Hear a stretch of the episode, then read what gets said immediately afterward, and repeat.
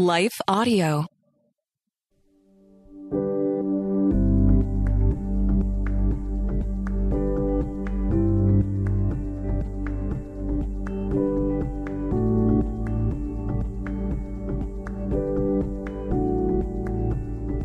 Welcome to The Walk, a devotionals podcast for worshipers.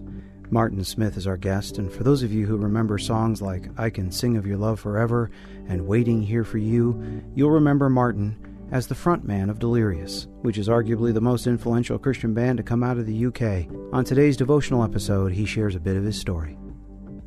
Here we go.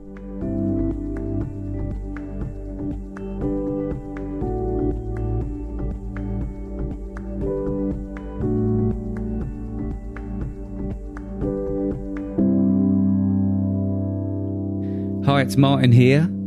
I want to start uh, this devotional by reading Psalm 27, verse 6. It's a great psalm. It says, God holds me head and shoulders above all who try and pull me down. I'm headed for his place to offer anthems that will raise the roof. Already, I'm singing God songs. I'm making music to God. I really love that psalm because there's a bit of me in there, really. There's a bit of my life wrapped up in that. Um, my heart is always to see the roof raised. And, uh, you know, often when I'm leading worship or singing or playing in a club or wherever, wherever, you know, I'm, I'm playing music, I just want that roof to lift off.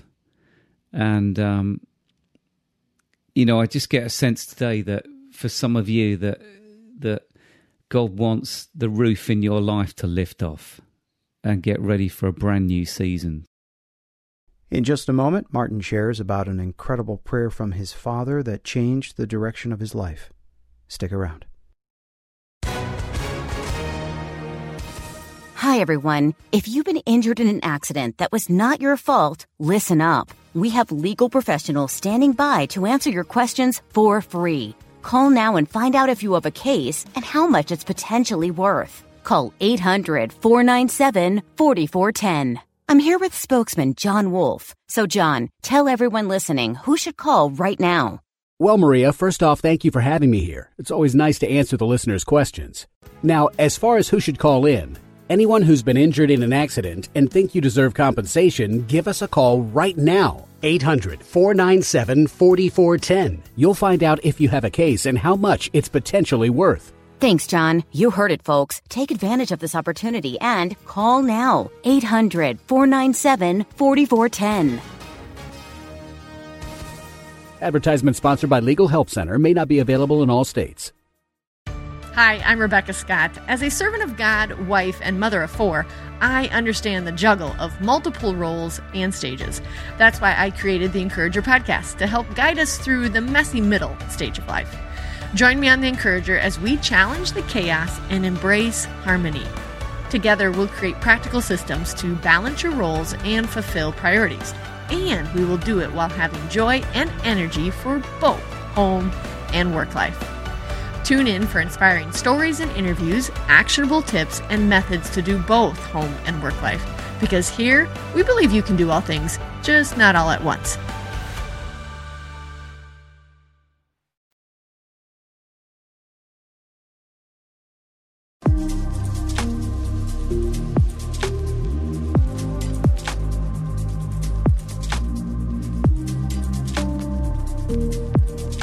Was born in uh, in England, as you can tell from my voice.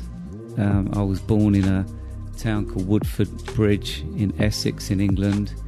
Uh, within two weeks of being born, I was back in hospital. So my mum tells me, with uh, bronchial pneumonia, which is like a a breathing thing that attacks the lungs. And uh, again, the irony of it all, I came from a family. Uh, my parents are Christians, great people. They love God. Um, but no music in my family whatsoever. So that's always been a mystery to me that I ended up being involved in music. My whole life is dedicated to music and singing God songs and, and, and all that sort of stuff. But here I was, two weeks old, in an iron lung, which is, you know, like a sealed oxygen unit, um, fighting for my life. I couldn't, I couldn't breathe properly, I, and apparently I didn't make a sound um, from the day I was born because my lungs were all messed up. So, my um, my parents, who were, I would say, not charismatic, you know, they they're steady people, but probably we wouldn't be raving miracle believers and you know uh, running around church like mad people sort of people but they were steady and they believed in the power of prayer.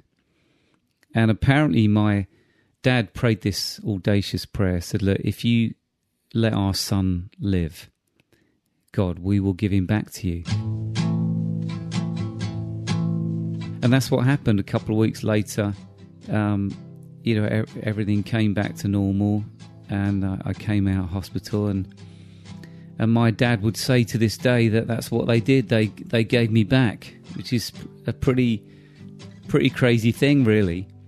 And uh, and I guess I've always had that sense of, you know, having this strange connection with my heavenly Father. Um, that that you know I've been a child of God, and you know, like millions of people around the world, but um, knowing that this was my destiny to give my life away and serve Him. So, anyway, the music thing came a bit later. Um, my my dad bought me a guitar when I was twelve, and basically said, "Right, there's a youth group meeting tomorrow. We need some songs. Uh, there's no one else to lead the music, so you better learn a few songs." So a day later, I'd learnt D, G, and A, uh, the classic church three chords that you need that can get you through a whole lifetime, and um, and uh, you know until you discover B minor, but that's another story. Um, anyway, so I learnt these three chords and a few old songs, you know, a few old choruses that were famous in England, and uh, and that's what I did. I I, I, I I performed at the youth group. Little did I know that I was leading worship, but I didn't even know it was called that then. Anyway, I fell in love with music, and uh, while there was loads of sport in my family, which I loved too, I fell in love with music. I felt it was running through my blood.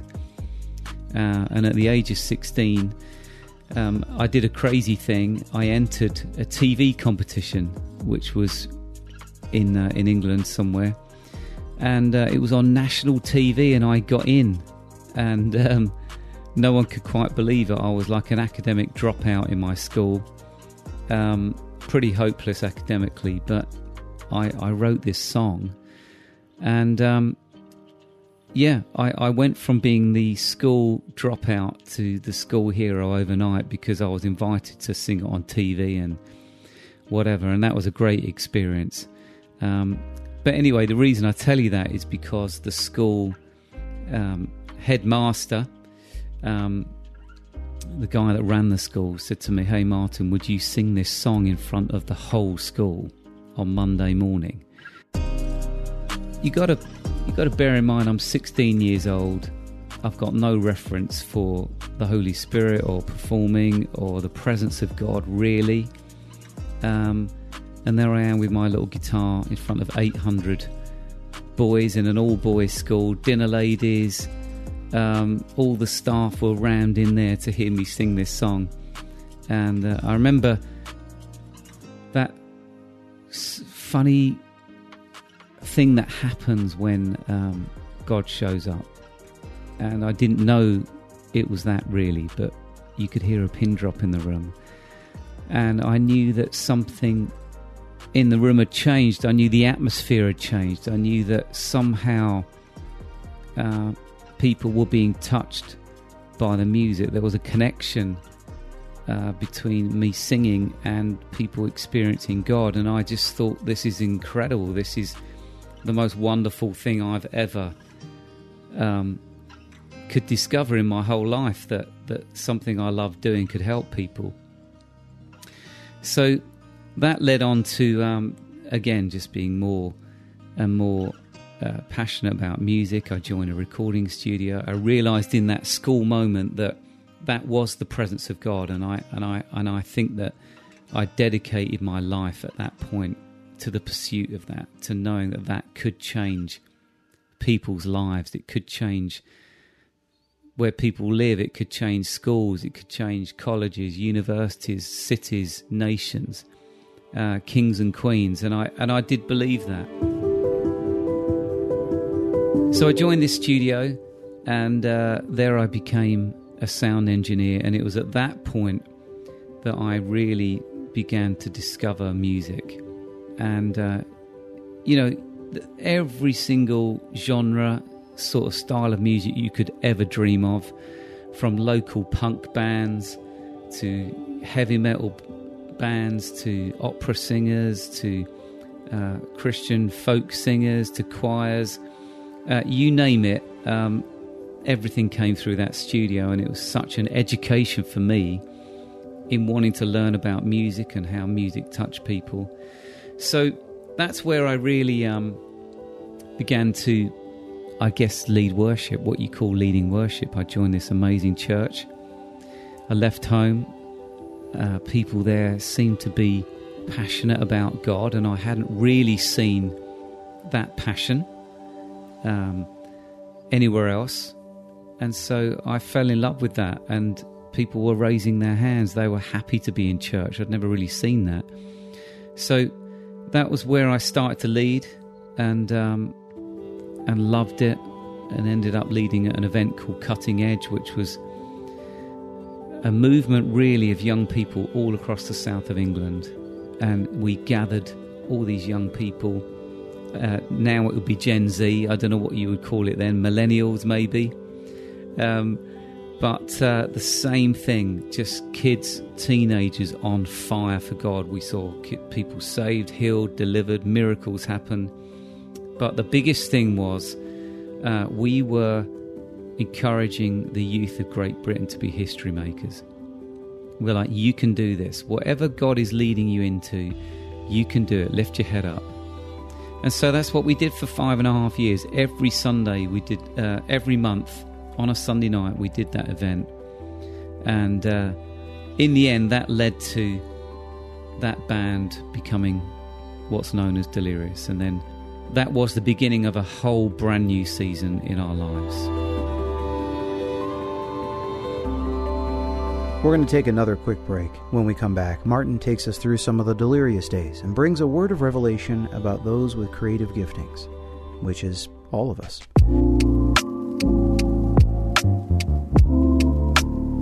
I wanted to quickly remind our listeners that through our Song Discovery platform, we are curating the local hymnal, and our intention is to take some of your songs and introduce them to the global church. To submit some original music that you wrote for your local church, head over to songdiscovery.com.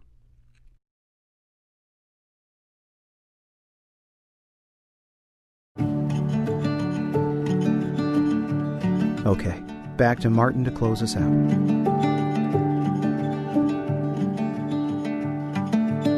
So Delirious came around in about 1997.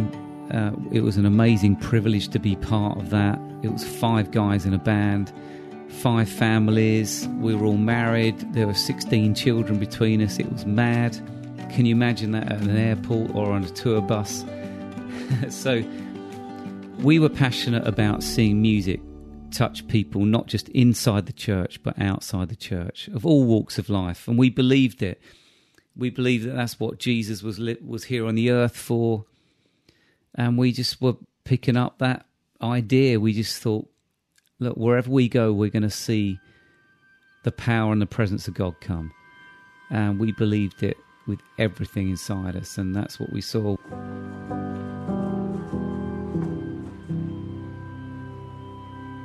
We ended up not just playing in churches on a Sunday morning, but going into some really weird and wonderful venues around the world, places where mainstream bands play, and we loved that. We loved the challenge of seeing the living presence of Jesus inhabit um, those dark places, and uh, you know we were very privileged to be a part of that. So that went on for 17 years. Uh, it was the most amazing season of our lives, and and as I say, we I think we've uh, virtually visited most countries in the world, and uh, we were just very very grateful to be a part of that. We saw God do some amazing stuff, and see a generation really build their faith in God. And when I look back, the proudest thing about Delirious was seeing a generation set on fire for God. And, you know, you cannot put that into words really. When I meet people now, um, even 20, 30 years on, people were touched by the music. You know, certain songs encourage them to do something brave. And, uh, and I love that so much. Anyway, 2009, that came to an end, which was very sad.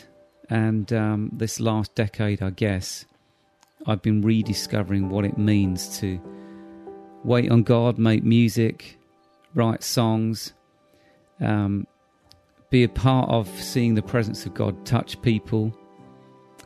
And, and I've absolutely loved that. And I think the thing that I've really been learning in this last few years is how much God loves music and how important it is to Him.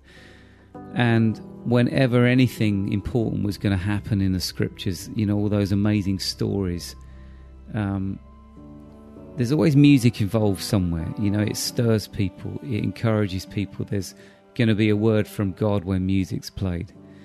And um, I love the role of music in our culture. You know, the pandemic taught us that if you take art and music out of culture, people get really sad. It's interesting to me how still, in general, music is undervalued.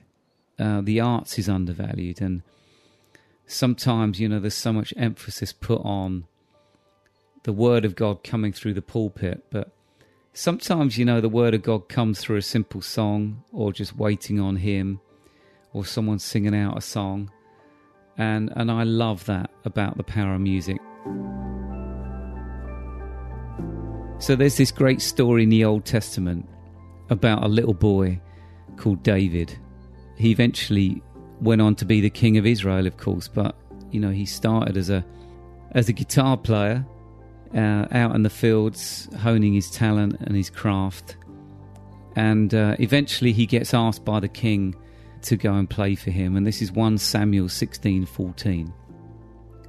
At that very moment, the Spirit of God left Saul, and in its place, a black mood sent by God settled on him. He was terrified. This awful, tormenting depression from God is making your life miserable. Oh, Master, let us help. Let us look for someone who can play the harp. When the black mood from God moves in, He'll play His music and you will feel better. Hey, look, I, I don't know about you, but I know people even now that are miserable. You know, this is written nearly 3,000 years ago, but even now, you know, people are still miserable and still run down and depressed and oppressed. And we see the power of music in this scripture so clearly that when that little boy played his harp, his guitar. Uh, somehow it made the king feel better. And, you know, now we would know that the power of music, it comes against depression and it brings joy. And so I just love this story. It sort of endorses everything that we are really as musicians and worship leaders, that we're not just in the business of doing Sunday morning services, we're not just in the business of picking the right set list and you know, landing it on the 18th minute. We're really in the business of healing.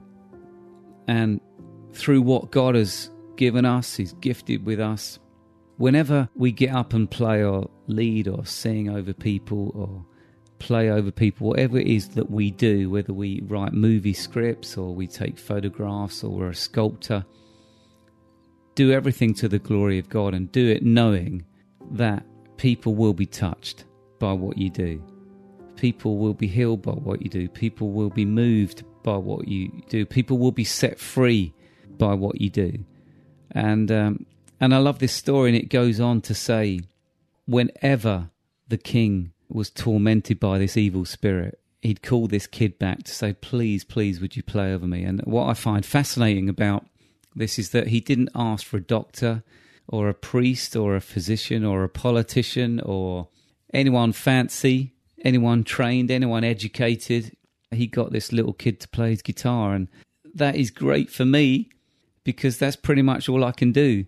And so I I love the fact that God uses people who maybe aren't the most educated or, or the most trained in something or the most gifted or come from the right family or come from the right money or whatever. But God, He's so clear in that He just uses people whose hearts are after God. And if you're listening to this, and I, I guess that's what I want you to take away from today is turn your eyes, turn your heart to Him, and He will bless your life. He will bless your life and take you into places you never dreamed. And um, always come humbly before Him, you know, always come humbly before God because He's the only one that He will open the doors, He will exalt you if you come humbly. And so when you get that guitar again, or you play that piano, or you sing, or whatever, whatever instrument you've got, play it with pride, play it with brilliance, and play it knowing that you're going to move the mountains in people's lives. So, Lord God, we thank you for who you are and that you are all knowing, you're all powerful, all majestic, you are holy. There is no one else that, who is holy but you. And we thank you for giving us the gift of music. And we are so grateful that we get to play a part in your great song. And we can't believe that you chose us to do that. Amen.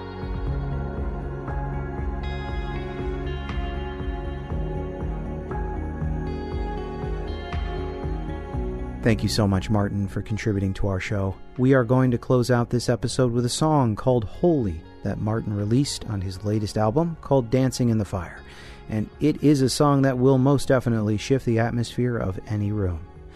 As always, special thanks to Matt McCartie for producing and editing today's episode. Jacob Fairclough produced our theme song. The Walk is brought to you by Worship Leader. I also want to thank the team at Life Audio for their partnership. If you go to lifeaudio.com, you'll find dozens of other faith centered podcasts. They've got shows about prayer, Bible studies, parenting, and more. So check them out at lifeaudio.com. I'm Joshua Swanson. Here's Holy. Lord of life,